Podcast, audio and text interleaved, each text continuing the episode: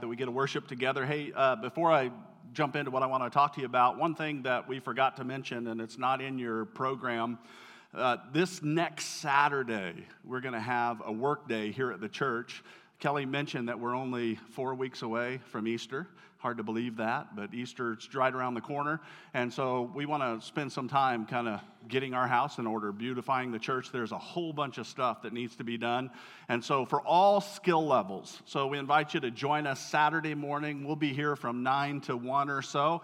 And so you can drop in anytime during that time and, uh, and help us with that. We'd love to have you join us uh, for that. So, uh, what I want to share with you this morning is um, I want to share a passage of Scripture and if you've ever felt stuck in a situation that you didn't choose, or uh, you know, if you ever felt like you were kind of a casualty to circumstances that were beyond your control, then what I want to talk about this morning is for you. This passage of scripture is for you.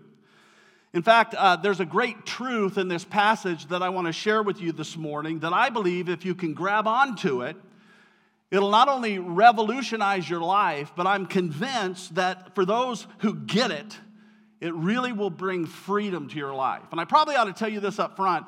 What, what I'm going to share with you this morning, it's, um, it's for the mature. This is not elementary teaching, all right? We're gonna go, we're gonna kind of go deep here this morning. And this is not an easy teaching, it's a hard concept to wrap your minds around. And so hopefully you brought your thinking caps and you're ready to go this morning. But I've been looking forward to this morning. This is gonna be good. Uh, but if you've got your Bibles, turn with me to Philippians chapter 1. Philippians chapter 1. And Philippians is a letter that the Apostle Paul wrote to a church that he had planted about 10 years before the writing of this letter. And so he's writing this letter to a group of people that he loves, he's invested in, and that he wants to see them grow, not only in their relationship with Jesus, but, but he really desires that they begin to be used in order to further the purposes of God. And so Paul writes this letter. We're going to jump in at verse 12, and uh, we're going to read a number of verses here. But uh, we'll begin in Philippians chapter 1, verse 12. Paul writes this. He says, Now I want you to know, brothers and sisters, that what has happened to me has actually served to advance the gospel. I want to pause here for just a moment. What has happened to Paul? What's he talking about? Well, Paul has been arrested. He's been falsely accused. He's been arrested. Uh, some of the Jewish leaders in Jerusalem didn't like the fact that he was, he was preaching this good news of Jesus Christ. And so he's been falsely accused. He's been arrested. He's been taken to Rome. And he's chained 24 7 in a prison to a Roman guard. And so he goes on. He says, that my imprisonment, what's happened to me, has actually served to advance the gospel. He says, as a result, everyone, it has become clear throughout the whole palace guard to everyone else that I am, and this is a really strange phrase, Paul says that I am in chains for Christ. Now, now hold on a second here.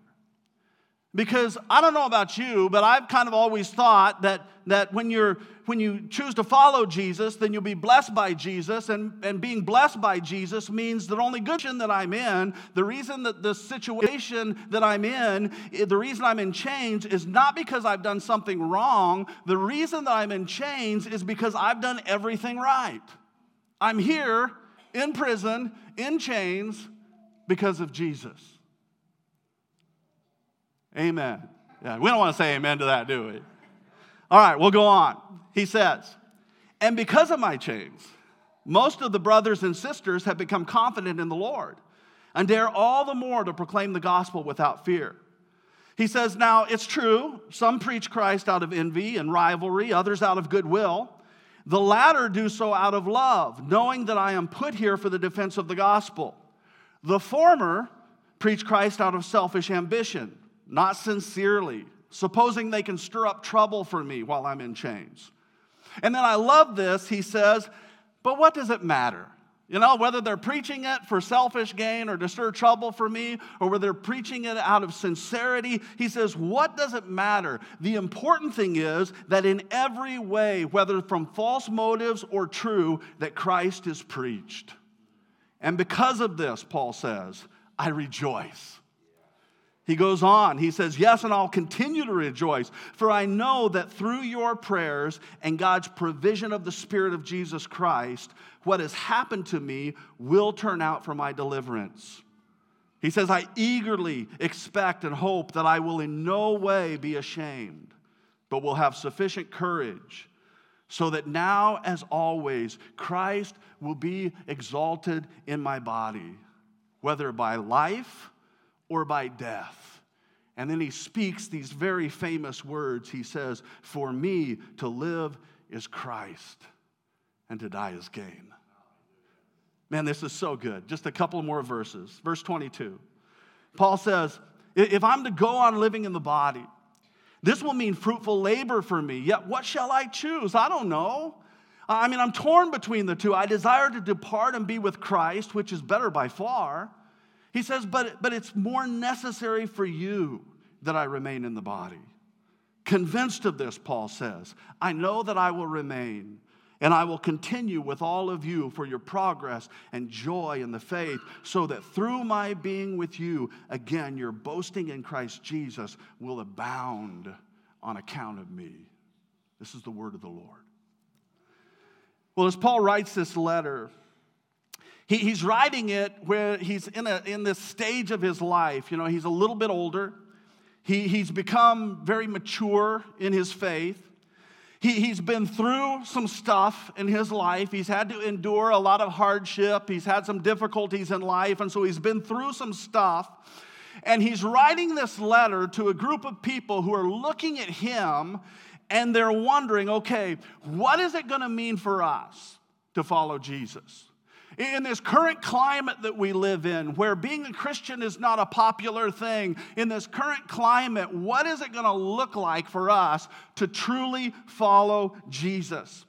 And so, what Paul says to them, you know, it's kind of crazy when we think about it. It, it, it has to even kind of blow them away, I think, because he says, For me, what following Jesus means is personal sacrifice, imprisonment, chains, and ultimately my life.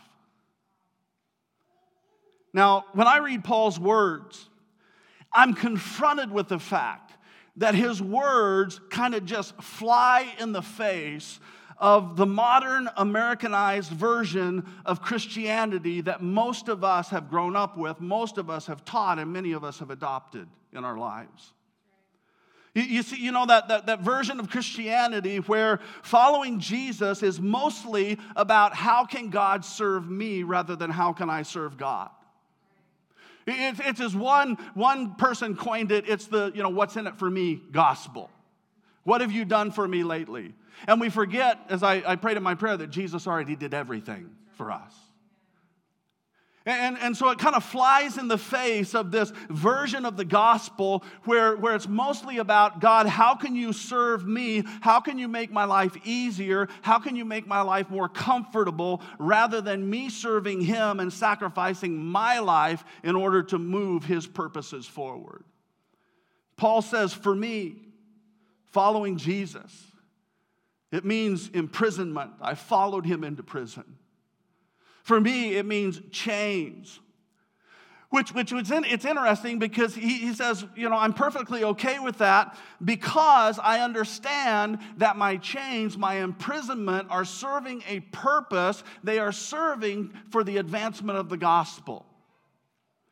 You know what's really interesting about this? I was doing some study this past week, and I, I, was reading about the book of Philippians and about Paul's letter to the church in Philippi. And many scholars consider this letter, this book in the Bible, to be one of the most joyful, happiest books in the entire Bible. And when you think about it, it's kind of crazy because it's, a, it's, it's considered to be one of the most joyful books, and yet it's written by an individual who's serving time in prison, who's in chains, who's been treated unjustly, who's in the worst of circumstances, and yet he writes the most joyful of all books in, in the entire Bible.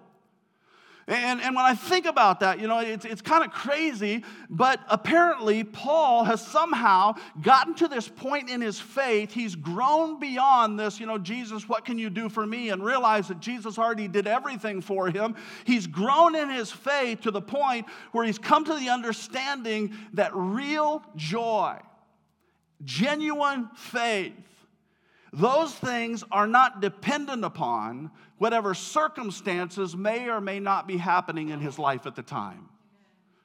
In other words, that whatever's happening out here doesn't have to control what's happening in here. That there's something that has happened in here that is bigger than what's happening out there. And Paul has come to this point in his life where he understands that it's more than just about what's happening to me out here because I can't control those things out there. It's about what's happened in here. And I love what he says in verse 12. He says this as he's writing to his friends, he says, I want you to know, brothers and sisters, what's happened to me. And then what's crazy is he doesn't go on to say hardly anything about what's happened to him. Which is, you know, it, it, it's really strange for us because most of us, if we had been treated the way Paul was treated, that's all our letter would be about, right? I mean, that's what we'd want to talk about. But Paul, he doesn't do that. He doesn't moan about the fact that people have lied about him, and so he's now he's unjustly imprisoned. He, he doesn't beg for his friends to organize a protest party, you know, and, and raise some money and hire the best defense lawyer in Rome so that he can be set free. He, he doesn't complain about how horrible the prison food is or how cramped his living quarters are or how mean and uncaring the guards are.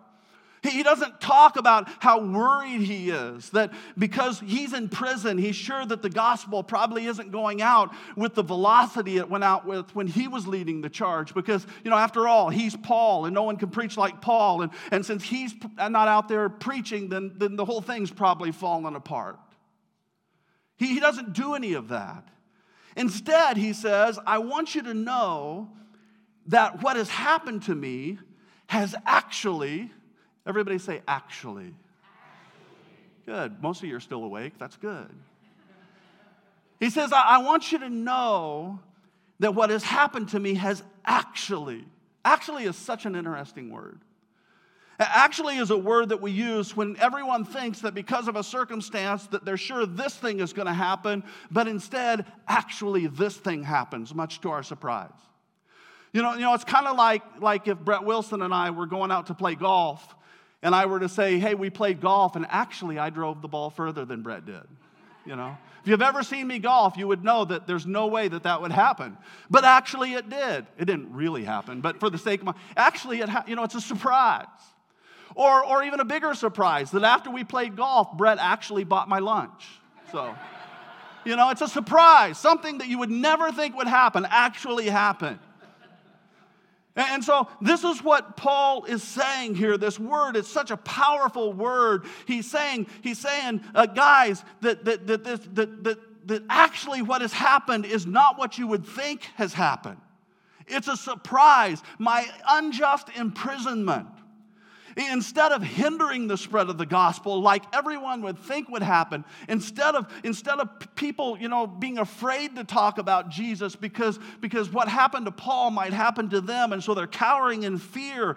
Instead, Paul says, I want you to know that what's happened to me has actually served to advance the gospel. Who'd have thunk that? These negative circumstances, as people have seen it, everybody would think, oh, everybody's going to cower in fear. And Paul says, no, no, no. What's actually happened is that my chains have served.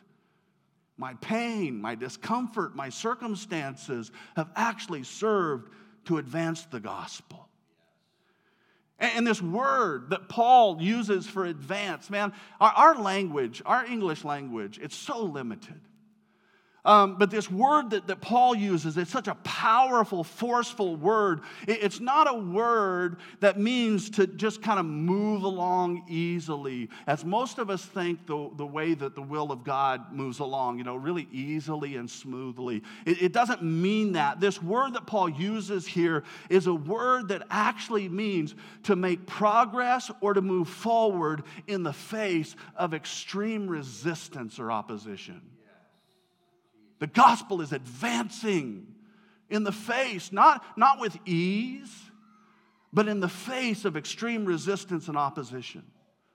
So, so what Paul is saying here is he's saying, guys, listen, I could, I could write page after page after page telling you about all the painful stuff that's happened to me. I mean, I could, I could tell you about all the difficulties I've had to endure for the sake of the gospel, and I've had to endure them. He, he says, I could, I could write page after page after page uh, about telling you how, how, how tough it's been for me and how much pain I've gone through, or and this is what I choose, Paul says, or I could spend the rest of this letter telling you about how what has happened to me has been used and has served to move the purposes of God forward. And Paul says, for me, I would much rather focus on what God is doing through me than what's happening to me. I would much rather focus on what God is doing through my circumstances rather than sitting and just focusing on what, what, what a terrible shape I'm in and all that kind of stuff. In other words, what Paul is saying is listen, it doesn't matter what my circumstances are, I'm not a victim. He says, I'm more than a conqueror. I'm not a victim, Paul says. It doesn't matter what's happened to me. I'm not going to be a victim to those things. I'm a conqueror. Listen, I'm afraid that for so many of us, we, we spend so much of our time focused on all of the bad stuff that's happened to us. You know, all the difficulties we've had to face and how tough life is. And, and, and when we pray, uh, most of our prayers are oriented around trying to convince God to change our situation. And we're in this situation, but we've got the solution. And if we could just convince God, because He doesn't know what the solution is yet, and if we could just convince Him that this is the solution, then it would, it would just make everything so much better. And, and He needs to know we got a plan.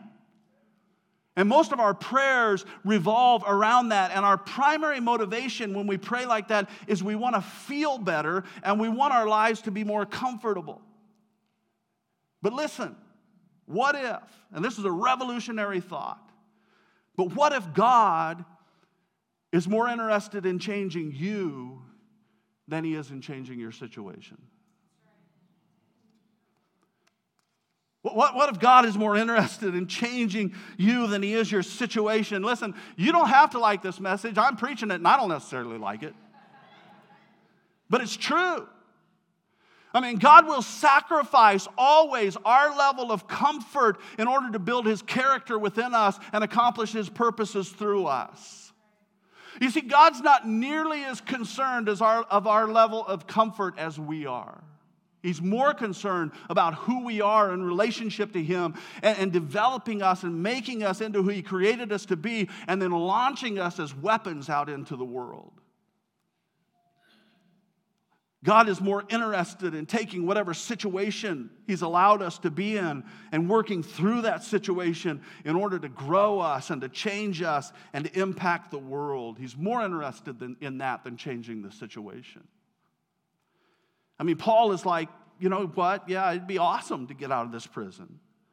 Uh, and, and, and don't think that Paul didn't talk to God about that. I'm not saying that we shouldn't ask God. He said we need to ask, we need to seek, and we need to knock. But as we learned last week, sometimes when we do that, God's answer to us is no or not yet. And Paul says, Yeah, it would be awesome to be out of this prison. I mean, I've talked to God about that, but, but I find myself, I'm still here. And Paul says, Because I trust God, I know who He is, and I know that His ways are higher than my ways, and His plans are greater than my plans. He says, Then while I'm here, if he's got me here, obviously he also may ha- must have something that he wants to accomplish by my being here. And so Paul says, if God wants to do something with me, even if it means me being in chains, Paul says, Man, I'm not going to resist him because I trust him. And so he says, God, use me however you want to use me. In other words, Paul says, I'm not going to be a victim, I'm going to be a weapon. And that's what he was. Man, you talk about faith. I mean, again, we're, we're, we're, we're not talking elementary truths here. You, you talk about faith. I mean, you, you think it takes faith to believe that God could change your situation, and it does. But this is faith on steroids. This is, this is faith to the, to, the, to the multiplication of infinity. I mean, this is faith on steroids to truly believe that God, because He's God, and because, like we talked about last week, He has the ability to see what we can't see. And so He sees the implications uh, of everything. He sees how He can take even the stuff that may be painful for us and he can take it and he can use it to change us and to make us more like Jesus. And at the same time, he can take what we're going through and he can use it to impact a whole bunch of other people's lives. I mean, it takes real faith to look at what you're going through and understand that it, there's, there's, it's about more than simply what I feel in the moment. There's a bigger picture. It's about more than just how comfortable I am. It takes real faith to understand that sometimes God wants to take and use the very situations that we would pray away to do things that can only be done through situations we wouldn't choose for ourselves. Listen, what I'm, what I'm teaching this morning, I'm telling you, it's not, it's not kindergarten level faith. This is master degree level faith. You, you, see, you see, what I'm trying to say is that some of the stuff that, that's happening in your lives right now, some of you who are sitting here this morning, some of the stuff that's, that's happening in your life right now, it may not feel good, but actually, see, Paul says, but actually, there's something else going on. I mean, in the moment, it may be painful. In the moment, it may feel like, man, this thing's going to take me out. But listen, the real reason you're experiencing what you've experienced is because actually God wants to take it and use it and make you stronger or kinder or more sensitive to others who are going through or going to go through what you're going through. You see, Paul says, actually. That's, a, that's an interesting interpretation, isn't it? Paul, you know, he's been through some tough stuff. He's, he's seasoned, he's, he's, he's mature in his faith. He's developed this ability to see beyond just what's taking place in the physical. And he says, Look, I may be in chains, but I am in chains for Christ. Listen, I may be in chains, and, and on the surface, it may look like I'm chained to these guards, but actually, they're chained to me. You see, the chain goes both ways. It's just how you see it. Paul says they think that I'm chained to them, but really God has put me there, and so they're chained to me. And he says, You know what? They, they, they, they don't understand what's going on because I'm going to do the same thing I've always been doing, been doing. I'm just going to continue sharing the good news of Jesus. And so it doesn't matter to me whether I'm sharing it with you in Philippi or whether I'm here in this prison chained to this guard sharing it with them. See, they thought they've got me confined, but the reality, reality is I've got them captive. They can't get away from me, man. They ain't nothing better for a preacher to have a captive audience. He said, I can preach as long as I want. They got to be with, here with me 24 7. And so they're going to hear about the goodness of Jesus over and over and over and over again. And God's going to use it the way He's always used it. It doesn't matter what my circumstances are. He's put me here. They think I'm chained to them, but they're chained to me. And we know that as a result of Paul's imprisonment, that there were Roman guards who came to know Christ, and entire families who named to know Christ, or came to know Christ, and people in Rome came to know Jesus because of Paul's chains. Paul says, you know what? They think, they think they've got me captive, but actually, I've got them captive. He, he says, so Paul says, you know what? Don't worry about me.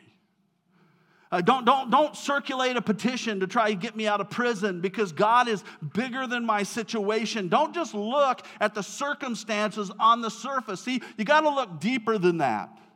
That's why prayer is so important. We can see only what we can see. We need to ask God to help us see what He can see in the Spirit. Paul says, don't look at my circumstances and don't react to me, what my situation based on my circumstances. He says, he says, you know, there's something way more important going on here than whether I just feel comfortable or not. There's a bigger picture here. Paul says, Don't be mistaken. I am not a victim to my circumstances. God has called me to a greater purpose than just what makes me feel good. I'm a weapon, I'm not a victim. I wonder how many of us could say that about the situation that we find ourselves in today. Maybe you're here this morning and you're in the midst of a situation that, that's totally out of your control and you're going through something that you didn't choose. I wonder how many of us are, are so busy praying for God to get us out of stuff. You know, God, I need a new job. God, I need a new place to live. God, I need more money. God, I need a new car. God, I need a new husband. Don't look at him, it's awkward. God, I just need for you to change my situation. Uh, I wonder how many of us are busy asking God to get us out that we miss the fact that God is trying to get in to our pain. I didn't expect an amen on that. I kind of did. You see, Paul has reached the point in his life. And, and I hope that I can get there one day. I'm not, I'm not saying I'm there yet, but Paul is at this point in his life where he can say, you know what? Whatever the circumstances are good, bad, life, death, whatever happens to me, he says, I just want God to use it to bring glory to Jesus and his kingdom. You see, there's more going on here than meets the eye, and it's bigger than who I am. Paul, Paul has entered into a deep place here that I believe that God wants to call all of us into. This isn't a place just for the Apostle Paul, but somehow Paul has gotten a bigger vision than just himself, and he's got a bigger vision than just what's taking place in his life. He, has got a vision of the kingdom, he's got a vision that Jesus wants to use him to make an impact in the world. It's kind of like a few, few years ago, um, I heard Francis Chan speak. And while he was speaking, he, he, he, had this big rope he got, I don't know, it was about 40 foot long, and you know, it went, went on and on. And, and, and he said, Imagine that both of ends of this rope never ended, that they just went on for infinity. And he said, Think about that, that, that, that this rope represents, that goes on and on and on for infinity, this rope represents eternity.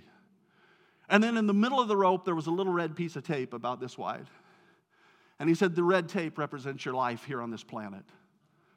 And he said, So many of us, we spend all of our time, all of our thoughts, all of our plans, all of our, all of our thinking uh, is, revolves around that little red strip of tape when the reality is there's so much more.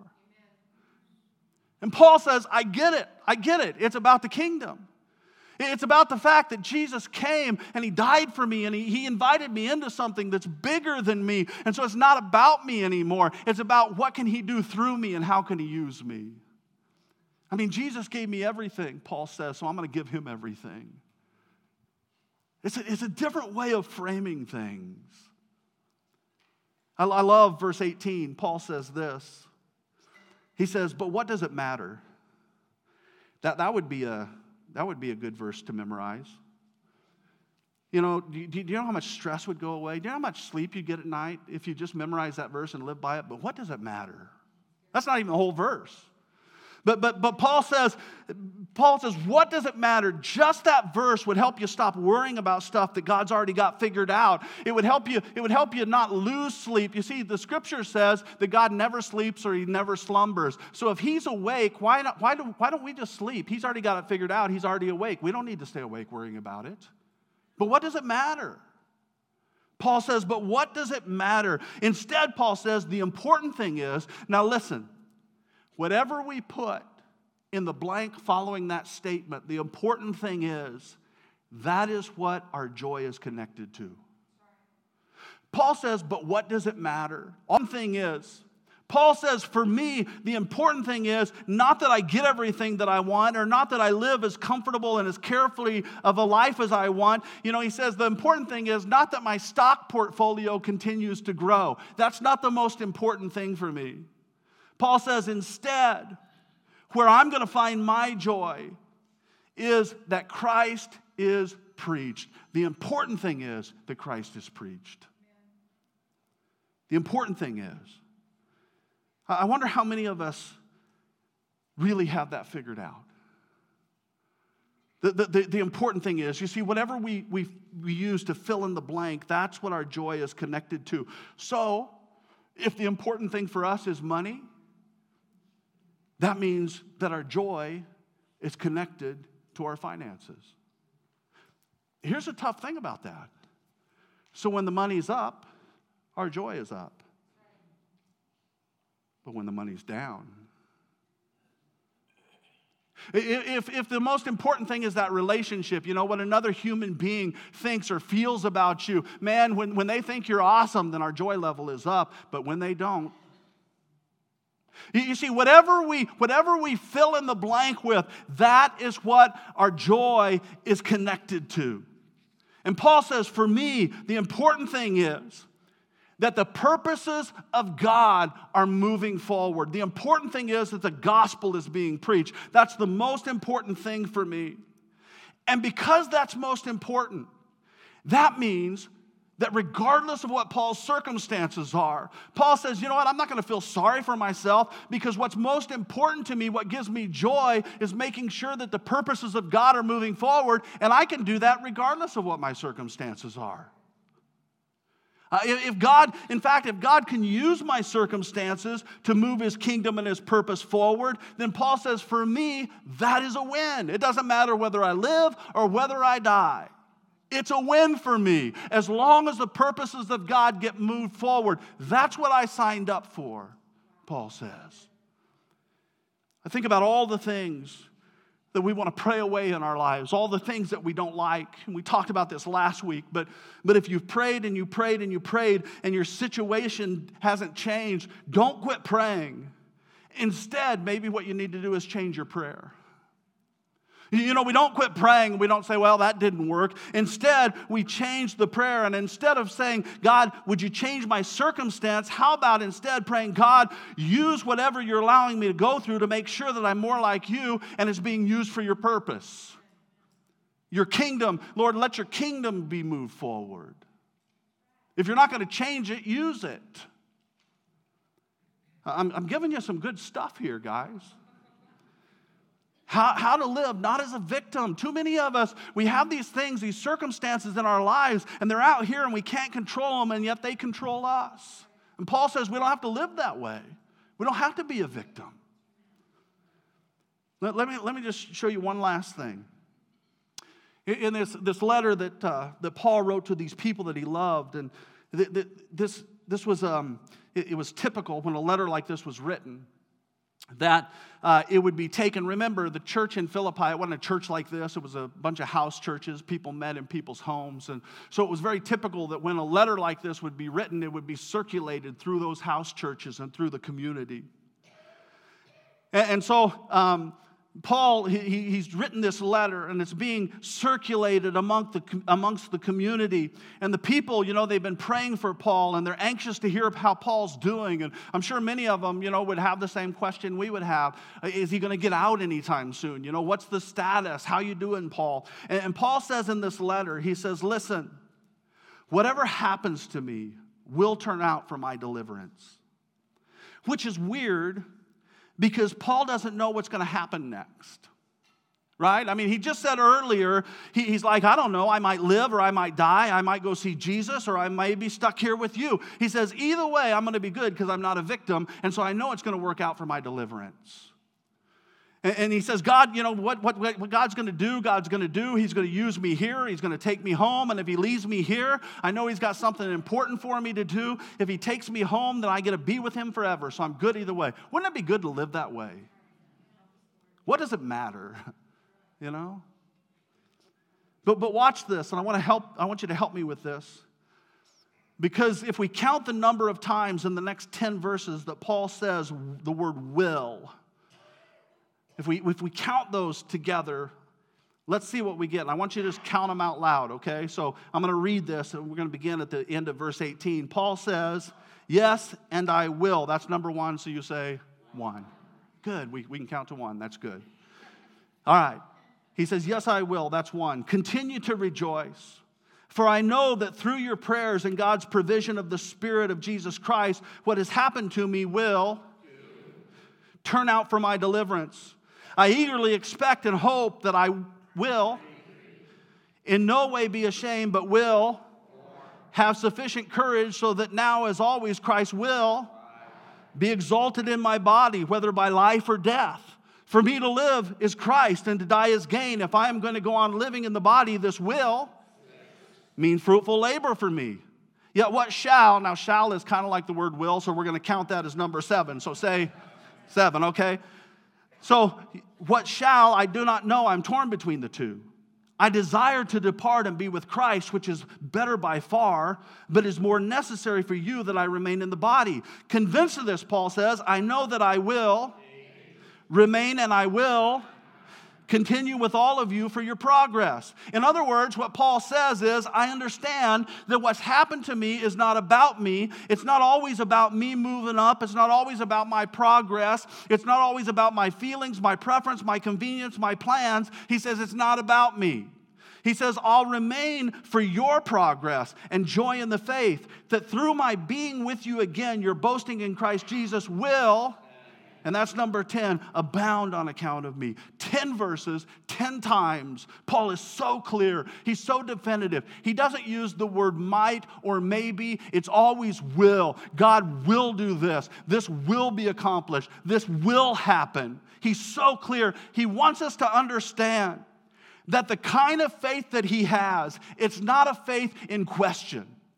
The kind of faith that he has, it is, it's not dependent upon the outcome, even. Listen, if the truth were to be known, for many of us, when it comes to our faith, so often our faith is a faith that is totally dependent not on Christ, but whatever the outcome is. I'm going to say that again. Way too often, the faith that we have is more dependent on the outcome than it is on Christ. You, need to read Hebrews chapter 11 talks about these, it's kind of a hall of fame of faith. And the people had great faith through Scripture. And it says that many of them never lived to see the very thing that they had prayed for, but yet they are considered to be in the Hall of Fame of faith. They never based their faith on the outcome, they based it on who God is and who they knew God to be. You know, we, we, we tend to base our faith on the outcome. You know, if we, we see ourselves benefiting, or if we see our own progress, or if we see God moving in such a way that causes uh, us physically to do better, or for us physically to be more comfortable than we were before, then we get excited and we have great faith and we press on. But boy, when that doesn't happen. You see, Paul, on the other hand, he says, you know what? Because I'm not a victim to my circumstances, not only is my faith not tied to my circumstances, it's not tied to my outcome either. In other words, because I've given my life to Jesus, then I trust Jesus with the process. Because I've given my life to Jesus, I, I trust Him with the process. And I'm telling you, this idea for many of us is a foreign idea because way too often our faith is tied to what we see and what we feel and what we know. Are we experiencing progress? And for many of us, if we don't see our own benefit, then our faith is challenged. You know, if my personal life isn't getting better, if my stock portfolio isn't getting higher, and my retirement account getting better, and, and, and everything that I, all my needs are taken care of, all my wants are taken care of, then our faith is challenged. And we wonder, we begin to wonder, what's wrong with God? Or maybe what's wrong with us? And we might even get mad at God, and so we quit seeking Him in prayer. I mean, you know, after all, we were very clear in giving God the instructions of how He could make our lives better, and He didn't do it. So obviously, this prayer thing doesn't work. But Paul, he's so amazing. You see, he's trying to help us understand what is totally counterintuitive to our human nature. And he's like, he's like in his mind, he's like, how can I help these guys understand what I'm trying to teach them? How, how can I make them understand? And so, and so the apostle Paul does something that you can only do when you're the apostle Paul. He makes up a word and he puts it in the Bible. He does. He just makes up this word. It's found in verse 20. And in English, it takes a few words to get the idea across. He says, I eagerly expect and hope. In Greek, that's all one word. And Paul is the only one to ever use it. It's used one other time in Scripture, and Paul uses it there too. It's like he's sitting there in that prison and he's like, he's like, I know God's got a plan. I, I know God is at work and I'm praying that He gets me out, but I'm convinced that even if He doesn't, he, He's still God. And, his, and, and, and in His goodness, eh, His purpose is not dependent upon whatever my circumstances are. And so Paul says, even though I'm here, because God is with me and God is at work, I'm not going to be a victim to my situation because God is greater than my situation and my hope is not in my situation. And so I eagerly expect and I hope. And he makes up this word, and the word in the Greek is a word that I cannot pronounce very well. The hallelujah, yes. It's apokradokia. Apokradokia. You guys wouldn't know if I could pronounce it right or not. Apokradokia. Apo means to turn away or to intentionally ignore. Man, I could, I could preach an entire series on the word apo, to turn away and intentionally ignore. Man, there, sometimes there's stuff in our lives that we just need to turn away from and we just need to ignore. Stuff that we think is so important that really isn't that important at all. And we just need to turn away from it and ignore it.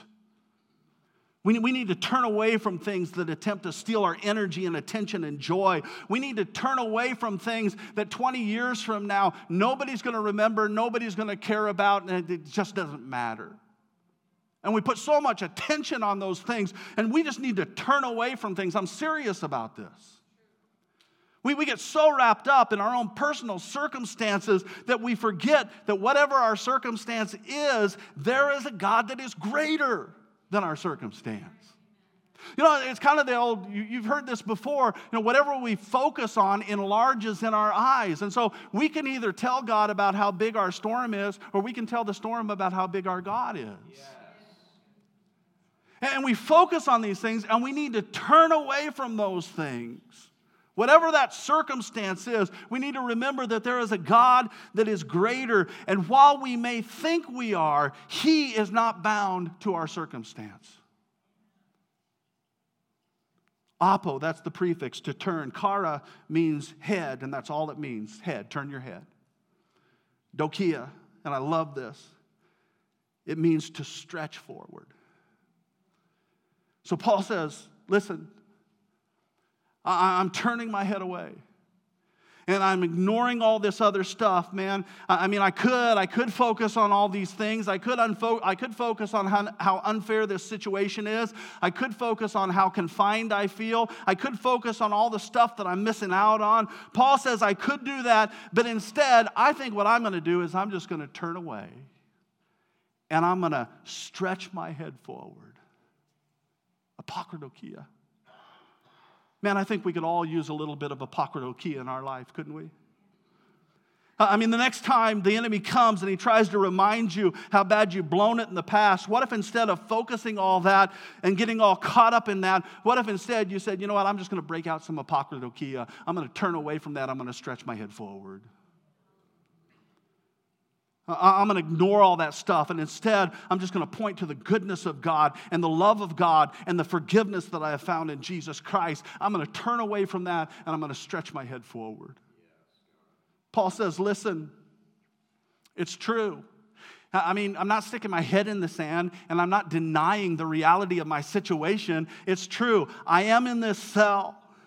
But what I want you to understand is that I am not a victim to the cell. He says, I'm in the cell, but I'm not a victim to the cell. And because I have shifted my eyes, I've shifted my focus, I've turned away and I've stretched my head forward. He says, Because I've done that, even though I may not be the most comfortable I've ever been, what I do know is that God is with me. And if God is with me, then I'm right where I need to be because the only place I want to be is where God is with me. Whatever that looks like. He says, This may be hard, but the important thing is that I am convinced that all things work together for the good of those who love God and are called according to his purpose. So Paul says if it takes these chains to change me, or if it takes these chains, you know, I think I think it's easier for us to grab a hold of the fact that if these chains change me, because we tend to be so focused about ourselves. But what's harder is, Paul says, if it takes these chains to change somebody else, then count me in. Chain me up. I'll be chained for the gospel of Jesus Christ as long as Jesus Christ gets the glory from my chains. I'm not a victim, I'm a weapon. Do you know we really can live like that? We really can. It, it, doesn't mean that our difficulties aren't difficult. I mean, they call them that for a reason, right? It doesn't mean that we don't pre- pretend that our pain is not painful. It's painful. What it means is we can actually live at a place where we say, Jesus, I trust you so much. And because you gave yourself to me and I've given myself to you, then I'm no longer mine anymore. And so I, am I'm, I'm a weapon in your hands. And so you can use me however you want to use me. See, the problem is most of us don't live our lives as a weapon in God's hands. Instead, we live our lives as a utensil up on the shelf. Ouch. We do. And Paul says, listen, God created you for purpose. Every single one of you. God created you for purpose. And when you are a weapon in the hands of God, then it's no longer about you, it's about Him and what He can do through you. Are you willing to be used?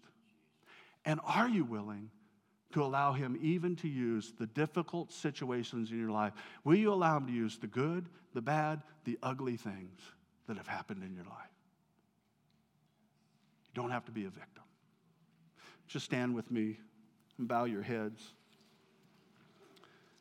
Maybe you're here this morning and you have a, a situation that maybe you've been asking God to change and He hadn't done it yet. Could, could, could I just suggest that maybe the reason He hasn't is because He's trying to use the situation to change you? Maybe what God wants to do this morning is He wants to work on your heart and your mind where you no longer see yourself as a victim to your circumstances, but instead, you, because you have turned and stretched your head forward in faith, that God will show you how He wants to work through what you've gone through and what you're going through. God will, one of the things we say around here is God will never waste a hurt. We do. But God will never waste the hurt. And so this morning, with every head bowed and every eye closed, Father, uh, we recognize today that this is not a like an easy yay, jump and holler, celebrate type of teaching or message. But Father, it's true. And you've called us to a deeper place. And Lord, forgive us for the times where we live so much, where it's so focused on us and, and what we can get and how our lives can get better. And Lord, the way our lives get better is the fact that you're in it, and then you equip us and you work through us. And so, Father, my prayer this morning is regardless of what we're going through today, Lord, there are some here this morning who find themselves in the midst of circumstances that they never planned on, that they never brought upon themselves, that have come upon them without, without their choice. There are those who their relationship has fallen apart, a spouse has turned and walked away. That there are those who have been mistreated by, by individuals and they've been hurt deeply in their heart, and the hurt is real. There are those who have struggled financially, and there are those who, who long to have a, a, a spouse or relationship, it hasn't happened. They've longed to have children, and it hasn't happened, or they've lost a child. Father, so many things that we, we suffer through in this life because this is a fallen world and we live in a broken, fallen world. And, and, and your word says that one of the things that we can count on is that in this world we will have trouble. But we're so thankful this morning that you don't stop right there. Your word goes on to say, but we don't have to fear because you've already overcome all of the trouble that we'll face in this world. And so, Lord, our prayer is since you've already overcome it, we're going through it. Father, our prayer is that if we've got to go through it, that you would use it. And we want to give you permission to do that right now. Lord, whatever our situation is, would you use it to make us more like you? Lord, would you use it to deepen our dependence upon you and increase our faith in you? Lord, would you use it to break our hearts for the things that break your hearts, Lord? If we're going through through something, more than likely there's somebody else that's probably here in this room that's going through something similar. And, and maybe, maybe you could use us to be an encouragement to them. Lord, would you use what we're going through? And may we be able to say the important thing is that the gospel is being preached, that the kingdom is being established that your purposes are being accomplished. And so, Lord, we pray that you would use us in that way. And so, Father, this morning, I, you know the stuff that I have in my own life, my own hurts and my own struggles and all those things. And in, in, my own heart, I lift those up to you and say, God, if you could use them, if you can take these, and these can be my chains like Paul's, and you can use them to further the gospel, then have at it. And all across this room, Father, I know others are praying that same prayer. Lord, here it is. Here's what I'm going through. This is my circumstance. If you're going to allow me to go through it, would you please use it? That's our prayer today. And we have confidence in knowing that, that you will. And so we trust you this morning and we thank you. In Jesus' name, amen.